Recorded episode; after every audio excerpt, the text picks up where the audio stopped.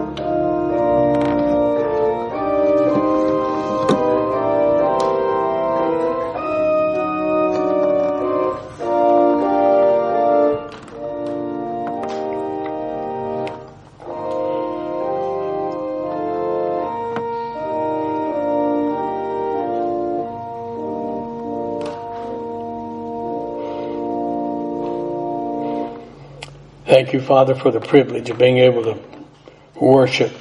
Guide us now and direct us, for I ask these things in Jesus' name. Amen. All right, don't forget the place we have up here for giving and remember how we look at giving. If you have something to give, don't give it unless you can do it with the proper mental attitude. And uh, in the event you don't have something to give, you can give because you want to. So Think about giving in that way. Because uh, we're going to move forward first with our Lord's table message and then we will celebrate the Lord's table. And I'd like to get it all in, but if I don't, I know uh, you'll understand and the Lord will understand. All right, let's go forward. All right, the Lord's table. The Lord's table is to be observed periodically as determined by the pastor teacher in each local church. Now, before we had the pandemic, uh, we scheduled the Lord's table on the first Lord's Day, Lord's Day, which would be Sunday of each month. Now, Scripture does not tell us how often we are to observe this ordinance. In uh, 1 Corinthians 11:26, we are told, "quote As often as you eat this bread and drink this cup, you do show or commemorate the Lord's death till he comes. So when we observe the table of the Lord, we show not only the world, but the elect and fallen angels that we expect his return first at the rapture and then the second advent. I want to turn the chart on just because we mentioned the rapture and the second advent. And uh, of course, there's the rapture which can happen any time. It could happen before I finish speaking. There are no signs left. Forget signs, as the scripture says, that's for the Jew, not for the Gentile. So, uh, seven years after the rapture, of course, we'll have the second advent of the Lord Jesus Christ, and we'll, of course, uh, return in the New Jerusalem, and we'll watch all the events in the millennium, and uh, that will happen at a point in time later. All right, so uh, so much then uh, for uh, the dispensation chart, uh, and I'll leave that up for a while for you to study if you so choose. All right, so Jesus Himself implemented the ordinance of the Lord's table. I'm going to read you 26, 26 in the book of Matthew, reading through verse 29. It says, While they were eating, Jesus took bread, gave thanks, and broke it, and gave it to his disciples, saying, Take and eat. This is my body. Then he took the cup, gave thanks, and offered it to them, saying, Drink from it, all of you. And then we have, This is my blood of the covenant, our Lord said, which is poured out for many for the forgiveness of sins. I tell you, I will not drink of this fruit of the vine until I drink it with you in my Father's kingdom. And of course, that's, uh, as we pointed out on the chart, when he will be giving it uh, as a means of indicating this is what I told you about and this is what is happening. I'm with you on the earth. And that will be at the return of the Lord, of course, in his millennial reign. All right, Paul rebuked the Corinthians for their abuse of the Lord's table. Uh, you, I've talked many times about how, what honorary bunch that Corinthian gang was. This will give you an idea uh, as Paul wrote to them in the 11th chapter of the book of 1 Corinthians, and we'll read uh, the 17th verse through the 22nd. It says, In the following directives, I have no praise for you, for your meetings do more harm than good. In the first place, I hear that when you come together as a church, there are divisions among you, and to some extent I believe it. No doubt there have to be differences among you to show which of you have God's approval. In other words, there'll be mature believers and there'll be immature believers. But when you come together, it is not the Lord's supper you eat. For as you eat, each of you then goes ahead without waiting for anybody else. One remains hungry, another gets drunk. Don't you have homes to eat and drink in? Or do you despise the church of God and humiliate those who have nothing? What shall I say to you? Shall I praise you for this? Certainly not. Alright, Paul provided the church at Corinth instructions concerning the mechanics of the Lord's table.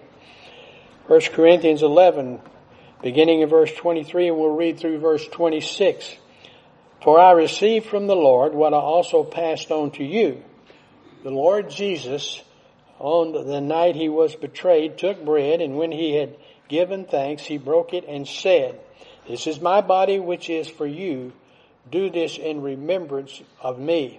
In the same way, after supper, he took the cup saying, This cup is the new covenant in my blood. Do this whenever you drink it in remembrance of me. For whenever you eat this bread and drink this cup, you proclaim the Lord's death until he comes. So it's a witness, not only to others, but also to the angels that you know he's coming back. All right, the time of the inauguration of the Lord's Supper was the Passover meal uh, of circa AD 33. Now, the Passover, recall, was a commemoration of the passing over the, of the death angel in circa 1450 BC. It also anticipated the death and victory of the Jewish Messiah to come. So the Passover, like other Jewish festivals, taught of that which was to come.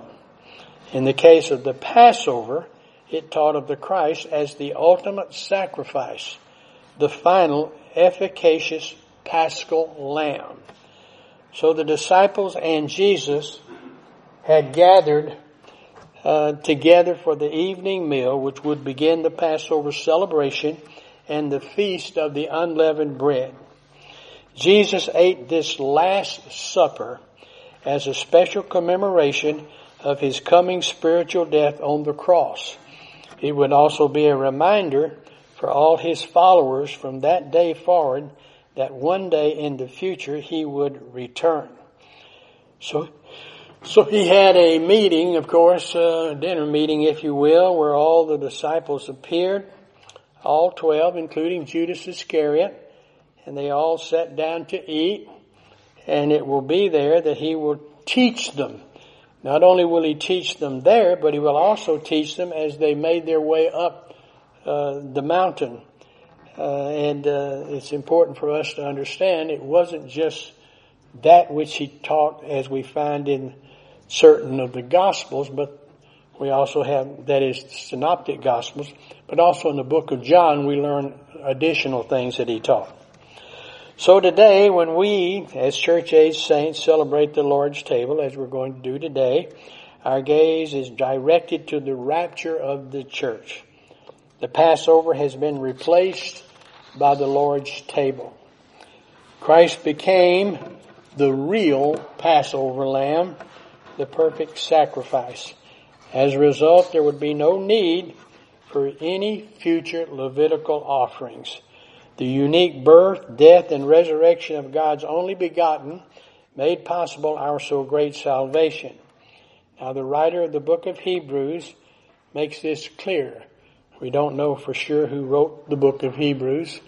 Therefore I like to call him, as Colonel Thieme called him, Andy Anonymity, because we're not real sure who wrote it, but we know it, of course, uh, uh, there are many different ideas that float around. But uh, since, uh, as I heard one pastor say one time, if he had wanted us to know who wrote it, he would have made it clear. Uh, all right, I'm going to read you again. It was written in 68 AD. It's an excellent uh, book from many, many respects, certainly. Uh, the fact that in 68 AD the Jews were fighting the Romans. Finally in 70 they're going to lose the fight and Jerusalem is going to be destroyed and all the Jews in the city are chased out of the city. They're run out of the city and they will be dispersed even as they are today. All right, now let's go on with verse, uh, well, let me go ahead and read again. The law is only a shadow of the good things that are coming, not the realities themselves. For this reason, it can never be the same sacrifices repeated endlessly year after year. How does it make perfect those who draw near to worship? because it it does, uh, and, but it doesn't in, in, terms of the significance that our Lord's table does, uh, because it has to be done year after year after year. So if it could, would they have not stopped being offered? For the worshippers would have cleansed once for all and would no longer have felt, have felt guilty for their sins. So he's actually asking him the question, these are all reminders uh, and of what's going to happen in the future when you find it in the Old Testament uh, and find what the writers say. Uh, but uh, when Christ came, it was once for all. It was done. And uh, for those sacrifices are an annual reminder of sins. And they were done time and time again, beginning in roughly in 14 or 50 so BC. But for you see, it is impossible for the blood of bulls and goats to take away sins. And that tells us that everything they did in the Old Testament, and in fact do today, are merely uh, uh, signs of that which will occur one day. And then it goes on this very famous verse. That's why Christ, as he came into the world, said just before he became baby Jesus, he made the statement, Sacrifice and offering you did not desire, but a body you prepared for me. With burnt offerings and sin offerings you were not pleased. Then I said, the Lord Jesus, here I am. It is written about me in the scroll. I have come to do your will, O God. A reference to what Jesus said, of course, after Uh, or just before he became baby Jesus in the cradle. Sacrifice and offering thou wouldest not, but a body thou hast prepared for me. It was necessary that he come in the form of Jesus Christ offering his kingdom to Israel. So Christ with his death, burial, resurrection, and ascension was the fulfillment of that portrayed by the Passover ritual. We often think of the Last Supper as a meal at which the Lord briefly taught his disciples concerning the meaning of the bread and the wine. And that's how it's very often presented in New Testament churches today. But he taught much more. Alright, traditionally therefore as a basis for the Lord's table, most pastors will only use Matthew 26, 20 through 30, Mark 14, 17 through 26, and Luke 22, 14 through 20, or some combination thereof. And these verses do well describe the meaning of the bread and the wine, but as we will see, there was much more talk by our Lord both in the upper room, that is where they were eating, and on the road leading up the Mount of Olives. I want to list several of the major subjects taught. Uh, Jesus not only taught of the meaning of the bread and the wine, he also taught concerning our eternal security and the need to rebound for fellowship. Christ taught of the need for humility and impersonal love toward one another. He taught of the one who would betray him, subtly designating Judas Iscariot as that man. And I'm going to suggest to you that you turn to page 10 and you take a look at John 13, 7 through 12.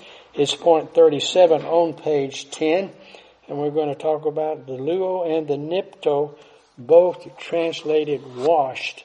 So if you will, uh, it's most important for us to uh, understand luo and nipto.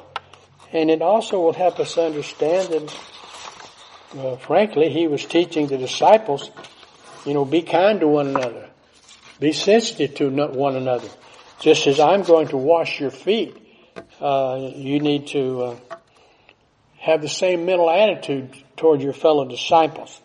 So let's take a look then at John uh, chapter 13, verse 7, 8, 9, and 10. Reading well let's go all the way through web, page, uh, excuse me, verse 12. Alright, and this will give us an idea of the importance of faith alone in Christ alone, and then the importance of naming your sin back to God when the Holy Spirit shows you a sin. And it was John who reveals this to us, not the writers of the synoptics. So uh, let me read. It says, Jesus answered and said unto him, What I do thou knowest not, but thou shalt know hereafter talking to Peter in particular, but also all of the members that were there, the twelve disciples. Peter said unto him, Thou shalt never wash my feet. Jesus answered him, If I wash thee not, thou hast no part with me. Alright, so uh, the word nipto means to wash either your hands or your feet. And uh, you're going to see it translated wash each time. And he's talking about uh, the importance of washing of the hands and the feet. And it's symbolic of your naming your sins back to God, as John again, uh, 316 says, not 316, excuse me, uh, as John, 1 John 1 9 says, if we confess our sins, he is faithful and just to forgive us our sins and to cleanse us from all unrighteousness. So that is so important. Notice Peter said unto him, Thou shalt never wash nipto my feet. Jesus answered him, If I wash nipto thee not, thou hast no part with me. So it's stressing, the Lord is stressing to all the disciples that you need to understand, you need to cite your sin back to God as the Holy Spirit shows you uh, from time to time. I like to think of it as just being, yes, that's one that God took care of on the cross uh, in the word for confess there is homologeo, and it simply means to cite and agree as one would in a case. Let's say you're presenting your your case and you're the lawyer and you're presented to the judge, and the judge reads the, what you said the law was in the case law, and uh, yes, you're correct. So you're naming the sin back to you. you're citing it. You're not feeling sorry for it necessarily. You just simply said, yes, I said this. Yes, I did this. Uh, yes, I thought this. Uh, and it's one that you took care of on the cross because it's said in the scripture it's a sin. So it's important for us to know that. Now it goes on to make clear that we're going to have a difference between uh, luo and nipto. So let's take a look then at verse 9 in John 13, and then we'll return to our study in our lesson plan. All right, Simon Peter saith unto him, Lord, not my feet only, but also my hands and my head. In other words, give me a whole bath. That would be a luo. Uh, it's not unusual for Peter to say things like this, but he did. And then what did Jesus say? Jesus said to him, He that is luo, and there you have again the word translated wash, needeth not, but it's luo. So we've got to change here. Uh, he needs only after he has, after you have been luoed, in other words, after you believe on the Lord Jesus Christ, because now luo means to faith alone in Christ alone. So after you have believed on the Lord Jesus Christ, the only thing you need to do after that is to nipto.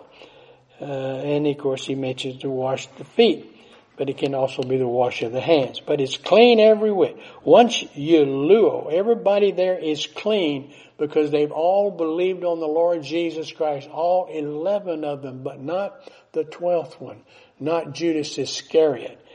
And ye are clean, but not all, he says. For he knew who would betray him.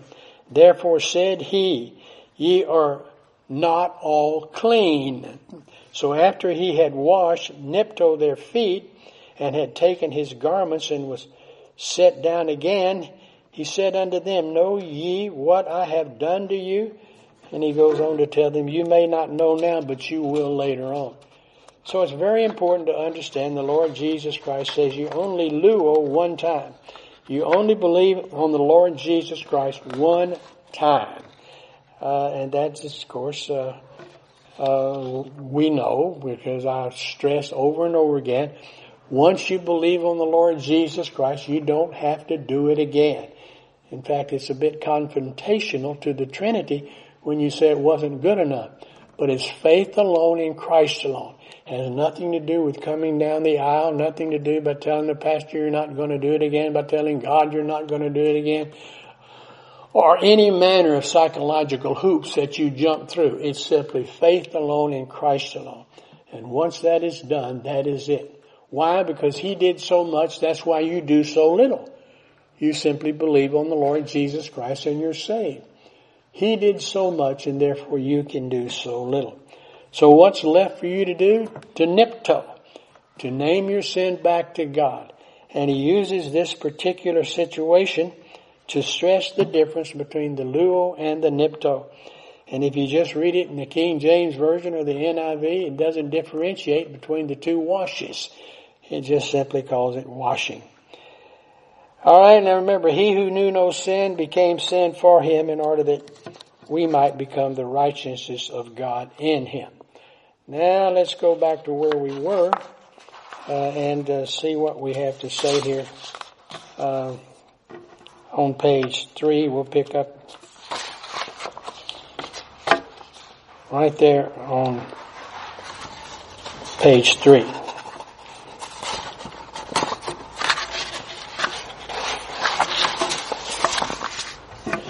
All right, I didn't have time to redo this because we lost power in Rollingwood and they still say 80% of the people in Rollingwood do not have power. In fact, I made the dumb statement to Tommy. I said, Tommy, I think I'll go ahead and uh, redo this so that we have a, a, a finished lesson, an edited lesson. She said, good luck without any power. And it dawned on me, what's right, that computer does need that computer does, computer does need power, doesn't it? Alright, Jesus predicted the loss of his disciples. I'm going to page four now. Predicted the loss of the disciples and how they would feel when he departed the planet. Our Savior also comforted his disciples and us by teaching of his ultimate return. Jesus taught our new privilege in prayer and the coming of God the Holy Spirit to indwell each believer because we would be leaving to be with the Father. He would be leaving to be with the Father where He would build mansions for us. And that's what He's doing now. He's up there building a mansion for each and every one of us as believers in the Lord Jesus Christ. And uh, that we will see one day after we're raptured and get our resurrection body and and I don't know how it's all going to work, but it's going to be great. So Christ taught of the teaching ministry of God the Holy Spirit.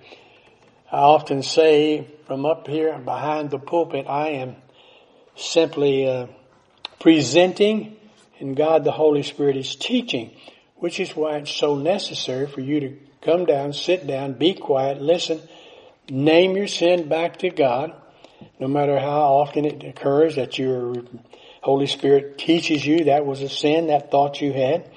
Uh, you go ahead and silently cite it, name it to God, and then the Holy Spirit will teach you. So Christ taught of the teaching ministry of God the Holy Spirit, and we have a doctrine of the Holy Spirit, of course, on the internet under, again, Pastor Merritt's uh, study books. Uh, you can certainly go there, westbankbiblechurch.com, and uh, take a look at the Holy Spirit. We actually have three different doctrines of Holy Spirit, depending upon which age uh, the Holy Spirit and how He operated differently in each of the ages as we have noted, there are different ages, of course, on the uh, dispensation chart. All right, Christ taught of the teaching ministry then of God the Holy Spirit, the new intimacy of Gentile believers as grafted branches. He taught of the world's attitude toward us because he would be leaving, and he warned of our persecution in this, the devil's world. All of this was taught to the disciples in the upper room or on the way to the Mount of Olives. So he also predicted his ascension and what would follow his ascension. In other words, his death and resurrection, and then in conclusion, our Lord said a prayer to the Father for all his saints who would be left behind. So these extensive dissertations are recorded only in John's Gospel. And again, example John chapter 13 verse 1 through John chapter 17 verse 26. Uh, so I have often taught our Lord and how He instructed the disciples concerning eternal security. We have a doctrine of eternal security. Eight approaches to eternal, eternal security. To show that once you believe on the Lord Jesus Christ, it's done. And there's nothing you can do to get out of that particular uh, situation that you placed yourself on when you believed on the Lord Jesus Christ. So take a look then at the doctrine, the eight approaches to eternal security on the internet. Alright, and it teach, he taught of the need to rebound, of course, as we've just read, and uh, the need to display meekness and humility toward one another. So when we think about the Lord's table, we had to think that he taught quite extensively in the upper room and then on the way uh, up the mountain. All right, let's go on now. This morning I would like to review John 13, 18, 18 through 30 and the doctrine of Judas Iscariot, and then we will celebrate our Lord's table. And as we talk about Judas Iscariot, uh, I think it's best to say in advance, he was not a believer. The Lord makes this clear. And in addition, therefore, uh, he uh, will one day have to appear before the great white throne. Well, he will be ultimately cast into the lake of fire. All right, I have often taught then of the Lord and how he instructed in many matters, not just those that are cited in the synoptic gospels, the synoptics being Matthew, Mark, and Luke. So let's see what John has to say here beginning in John 13, 18. I am not referring to all of you. I know those I have chosen, but this is to fulfill the scripture. He who shares my bread has lifted up his heel against me. I am telling you now before it happens, so that when it does happen, you will believe that I am he. I tell you the truth. Whoever accepts anyone I send accepts me. And whoever accepts me accepts the one who sent me. After he had said this, Jesus was troubled in spirit and testified, I tell you the truth, one of you is going to betray me. His disciples, disciples stared at one another at a loss to know which of them he meant. One of them, the disciple whom Jesus loved, that would probably be John, uh, was reclining next to him. Simon Peter motioned to this disciple most likely John, and said, ask him which one he means. So leaning back, leaning back against Jesus, he asked him, Lord, who is it? Then Jesus answered, It is the one to whom I will give this piece of bread after I have dipped it in the dish. So he gave him some indication who it would be because he was about to take his bread and dip it in the dish and he's going to hand it to Judas Iscariot. Then dipping the piece of bread in the salsa, uh, he gave it to Judas uh, Iscariot, son of Simon. As soon as Judas took the bread, Satan entered into him. What you are about to do, do quickly, said Jesus. But no one at the meal understood why Jesus said this to him. They were concerned when he got up to walk out, of course.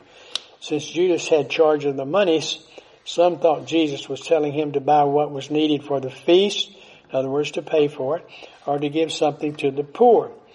As soon as Judas had taken the bread, he went out and it was night. Now in the list of the twelve disciples, Judas Iscariot is designated by the stigma, he who betrayed him. And we will see that in Matthew 10, 4, Mark 3, 19, and Luke 6, 16. So there's no doubt about uh, this traitor himself. I'm going to read those verses. Simon the Zealot and Judas Iscariot who betrayed him. These twelve Jesus sent out from the follow, with the following instructions. Do not go among the Gentiles or any, any town of the Samaritans. Very interesting verse because he sent out the disciples to witness and who went with them? Judas Iscariot, who betrayed him. These are questions that are not answered in scripture. We can ask them when we die or the rapture occurs, whichever occurs first. Lord, why did you send an unbeliever out to witness? And, uh, again, we might be surprised the answer that we get. All right, now let's go to Mark 3, 16, reading through verse 19. Again, we see these are the twelve he appointed, Simon, to whom he gave the name Peter, James, son of Zebedee, and his brother John, to them he gave the name Boanerges, which means sons of thunder. Andrew, Philip, Bartholomew, Matthew, Thomas, James, son of Alphaeus, Thaddeus, Simon the Zealot, and Judas Iscariot, who betrayed him. So there's a list of our disciples. I have been asked many times, could you list the disciples for me? No, but you can find it in the scripture. because the names do change from various passages. Not that they're different people, but they're called different things. All right, now let's go on. Luke chapter 6, verse 13, reading through verse 16. When morning came, he called his disciples to him and chose twelve whom he also designated apostles. Simon, who he named Peter, his brother Andrew, James, John, Philip, Bartholomew, Matthew, Thomas, James, son of Alphaeus, Simon, who was called the Zealot, Judas, son of James, and Judas Iscariot, again, who became a traitor. All right, at the same time, Judas is also called one of the twelve uh, he gave him every opportunity that he gave the other 11. Notice John 6, 71, and he designated one of the 12, uh, again, one of the disciples in John 12, 4. Then in Mark 14, 10, then Judas Iscariot, one of the 12, went to the chief priests to betray Jesus to them. And then verse 20 of Mark 14, it is one of the twelve, he replied, one who dips bread into the bowl with me. And then verse 71, again in John 6, as we've seen, he meant Judas the son of Simon Iscariot, who, though one of the twelve, was later to betray him. Alright, John 12, 4 and 5, but one of his disciples, Judas Iscariot, who was later to betray him, objected. Why wasn't this perfume sold and the money given to the poor? It was worth a year's wages. I often say he was one of the first liberals, one of the first progressives. Alright, Judas was also called a devil in John 6, 70. Then Jesus replied, have I not chosen you, the twelve, yet one of you is a devil? The word devil is a translation from diabolos. It has several Greek renderings, uh, but this one means the slanderer. Now there is no mention of Judas Iscariot prior to his selection by Christ. Judas served as the treasurers for the disciples. Again, John 12, 4, 5, and 6. But one of his disciples, Judas Iscariot, who was later to betray him, objected. Same story we've read elsewhere just now. He wait, wait, Why wasn't that perfume sold and the money given to the poor? It was worth a year's wages. He did not say this because he cared about the poor. No, no, no. But because he was a thief as a keeper of the money bag. Uh, and he used to help himself from time to time uh, as uh, he found the money in there that he uh, would uh, steal. S-T-E-A-L. All right, John 13, 29 says Judas had charge of the money. Some thought Jesus was telling him to buy what was needed for the feast again or to give something to the poor. Now, as we have seen in John 12, 6, he often embezzled funds from time to time, and in fact was characterized as a thief. Alright, his true character, uh, with its avarice and righteousness, revealed itself at the anointing of Jesus by Mary Magdalene. And of course we have just studied that. Alright, Jesus pretended along with the other disciples that his concern had to do with the waste and that the expensive, uh, of course, that of that expensive perfume that she brought, and how it should have been sold and the proceeds given to the poor. And of course, you can see that in John 12, verses 1 through 5, and I'll read. It says, Six days before the Passover, Jesus arrived at Bethany, where Lazarus lived, whom Jesus had raised from the dead. Here a dinner was given in Jesus' honor. Martha served while Lazarus was among those reclining at the table with him. Then Mary took about a pint of nard, an expensive perfume, as she poured on Jesus' feet and wiped his feet with her hair. And the house was filled with the fragrance of the perfume. But one of the disciples, Judas Iscariot, was later to betray him, objected. Why wasn't this perfume sold and the money given to the poor? it was worth a year's wages. Now, though he became a disciple and follower of Jesus, uh, Judas did not accept him as Lord. Judas never called him more than rabbi, which means teacher. Matthew 26, 25, then Judas, the one who would betray him, said, Surely not I, rabbi. Jesus answered, Yes, it is you. That is to say, it is you who is going to betray me and who is right now betraying me as found in Matthew 26, 25. Alright, Judas expected Christ to establish an earthly kingdom in which he would have an important position. Ken and I were talking before the service about the real problem that Judas seemed to have uh, was not the fact that he was also full of avarice and greed and wanted uh, the money, but he didn't like the idea that Jesus came, and by the way, neither did Mary or the brothers of Jesus. And he didn't like the fact he didn't set up his kingdom on earth, uh, but instead had this crazy plan of going to the cross and taking care of the sins, the sin problem of the world. Uh, so it just didn't quite bother him because he also had an idea that, well, if he comes, sets up his kingdom on earth, I know I'll be probably, as I told Kenneth, Secretary of Treasury. All right, now let's go on. Until um, so until that happened, he was uh, he was happy to enrich himself from the common funds. It did trouble him to hear the Lord describe his kingdom as a spiritual kingdom. Now Christ did not set up his kingdom on earth, ride the white horse and drive many, many soldiers against the Romans because there was no positive volition on the part of some number of Jews who had they accepted him, and I don't know what that number is, and neither does anyone else that I've ever read, but uh, there was some number that had to receive him. And it uh, goes from some who say it had to be all of them, to those who said it had to be 50%, you know, to those who said, well, maybe 75%, but nobody knows. All right, let's look at John 6, 63 and 64. The Spirit gives life. The flesh counts for nothing. The words I have spoken to you are spirit and they are life. Yet there are some of you who do not believe. For Jesus had known from the beginning which of the disciples did not believe and who would betray him. So the refusal of Christ to establish an earthly kingdom angered Judas as did Christ's periodic reference to his death.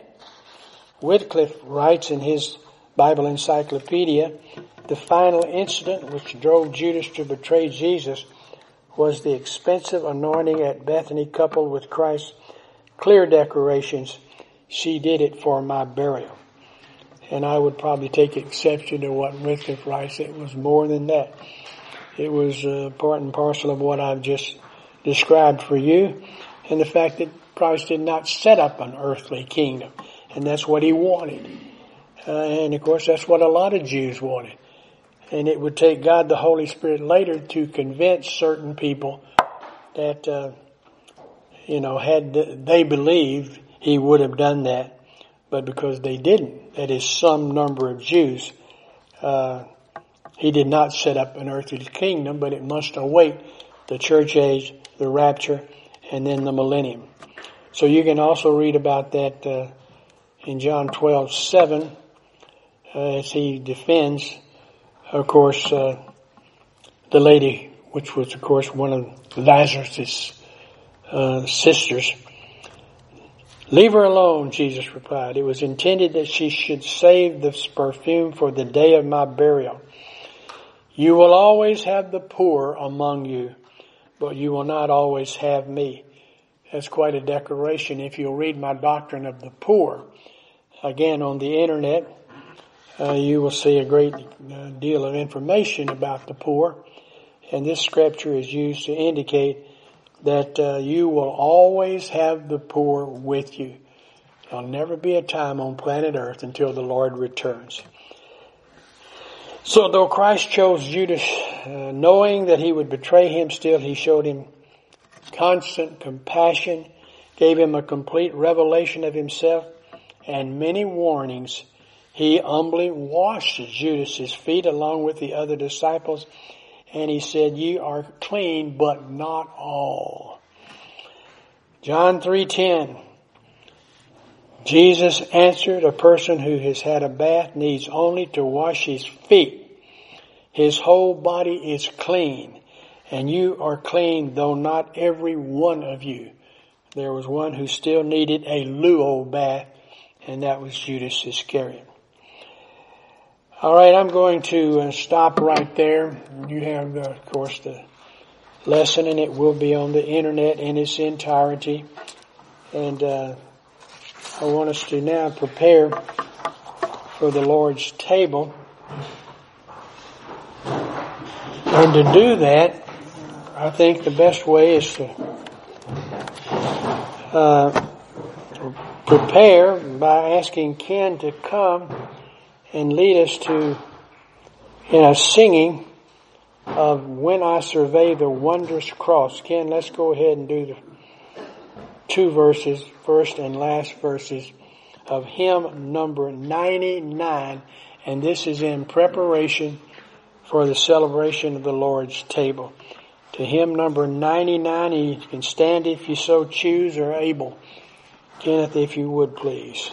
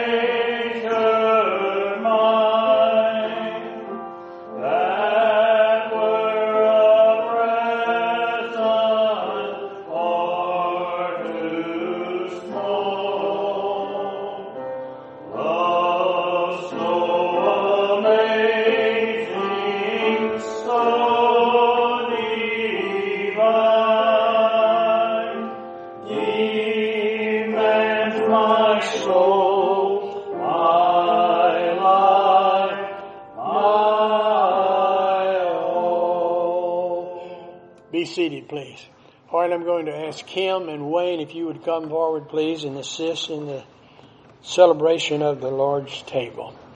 You may uncover the sacraments.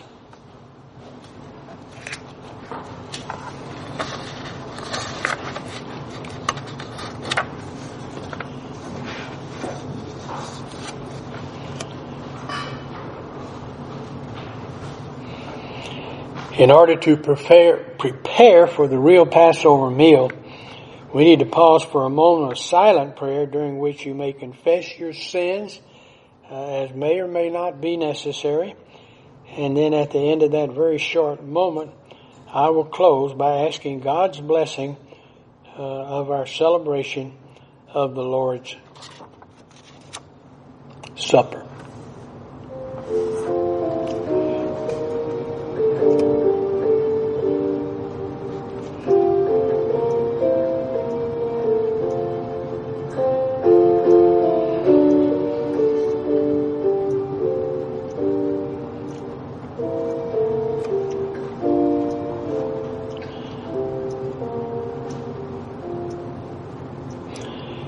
Thank you, Father, for your forgiveness for both time and eternity. Now I ask that God the Holy Spirit will make this Lord's table uniquely meaningful.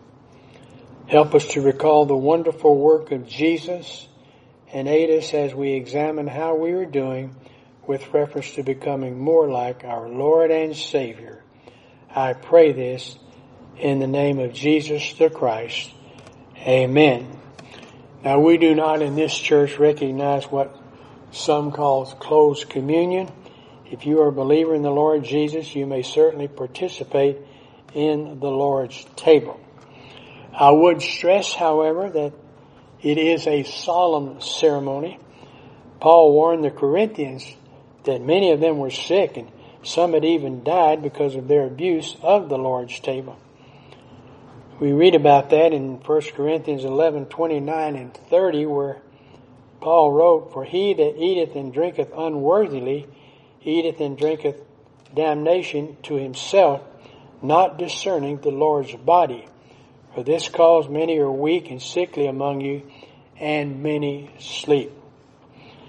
Alright, the Lord Jesus, the same night in which he was betrayed, about which we just studied, took the bread and broke it before giving it to his disciples. The bread that we shall eat today represents his body, which was broken for us. The unleavened nature of the bread represents his sinless condition. He was peccable and yet impeccable. He was capable of sin, but he chose not to sin. Once more, let us pray. Father, thank you for your presence. Help us to remember you in all we do. We are indeed awed by the example of our Savior, who like a lamb without spot went to the cross in absolute perfection, making our so great salvation possible. Now bless this bread and give us understanding of its true meaning. For I ask this in the name of the King of Kings and Lord of Lords, even Jesus our Savior. Amen. Please retain the bread until all have been served. You may serve the bread.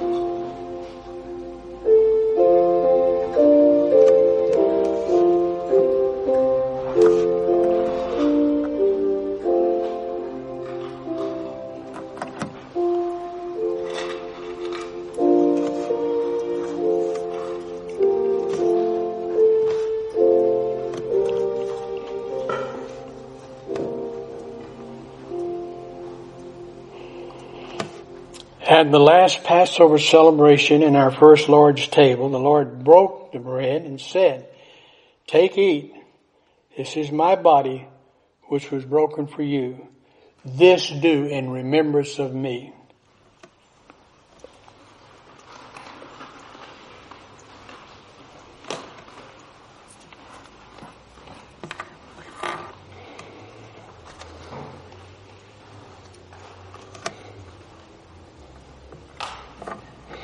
After the same manner, he also took the cup, saying, This cup is the New Testament in my blood. Let us pray. Thank you, Father, for the gift of your uniquely born Son and the shedding of his blood so beautifully symbolic of his spiritual death and, of course, the atonement for sin.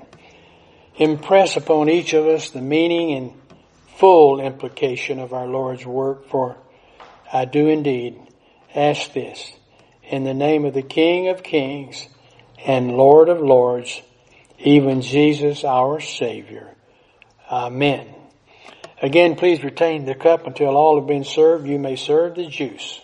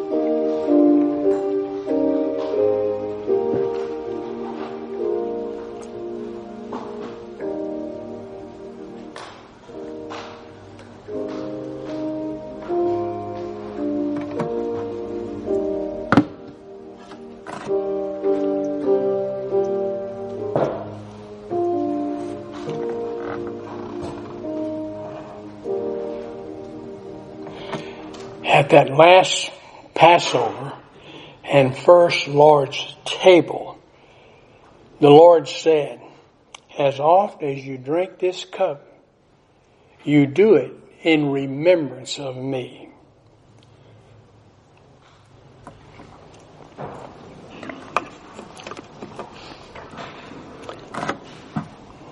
Now let's turn to hymn number 188 and we're going sing together Amazing Grace.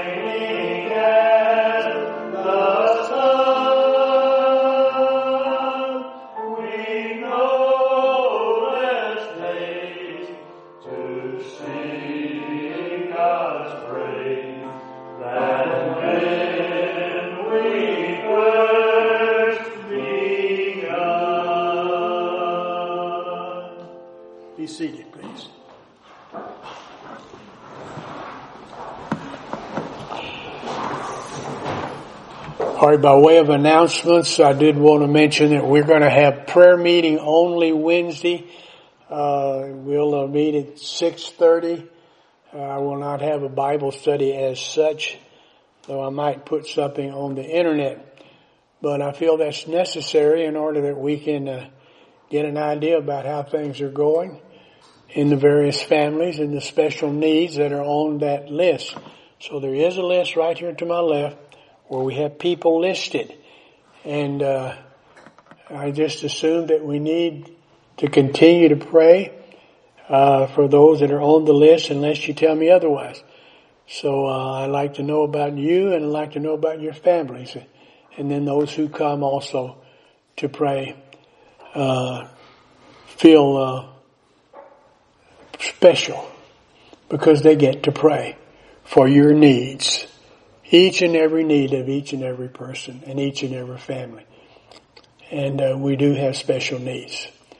All right, let's close her out with a prayer. Father, we're grateful for the privilege of being able to come together and to to study your word, to celebrate the Lord's table.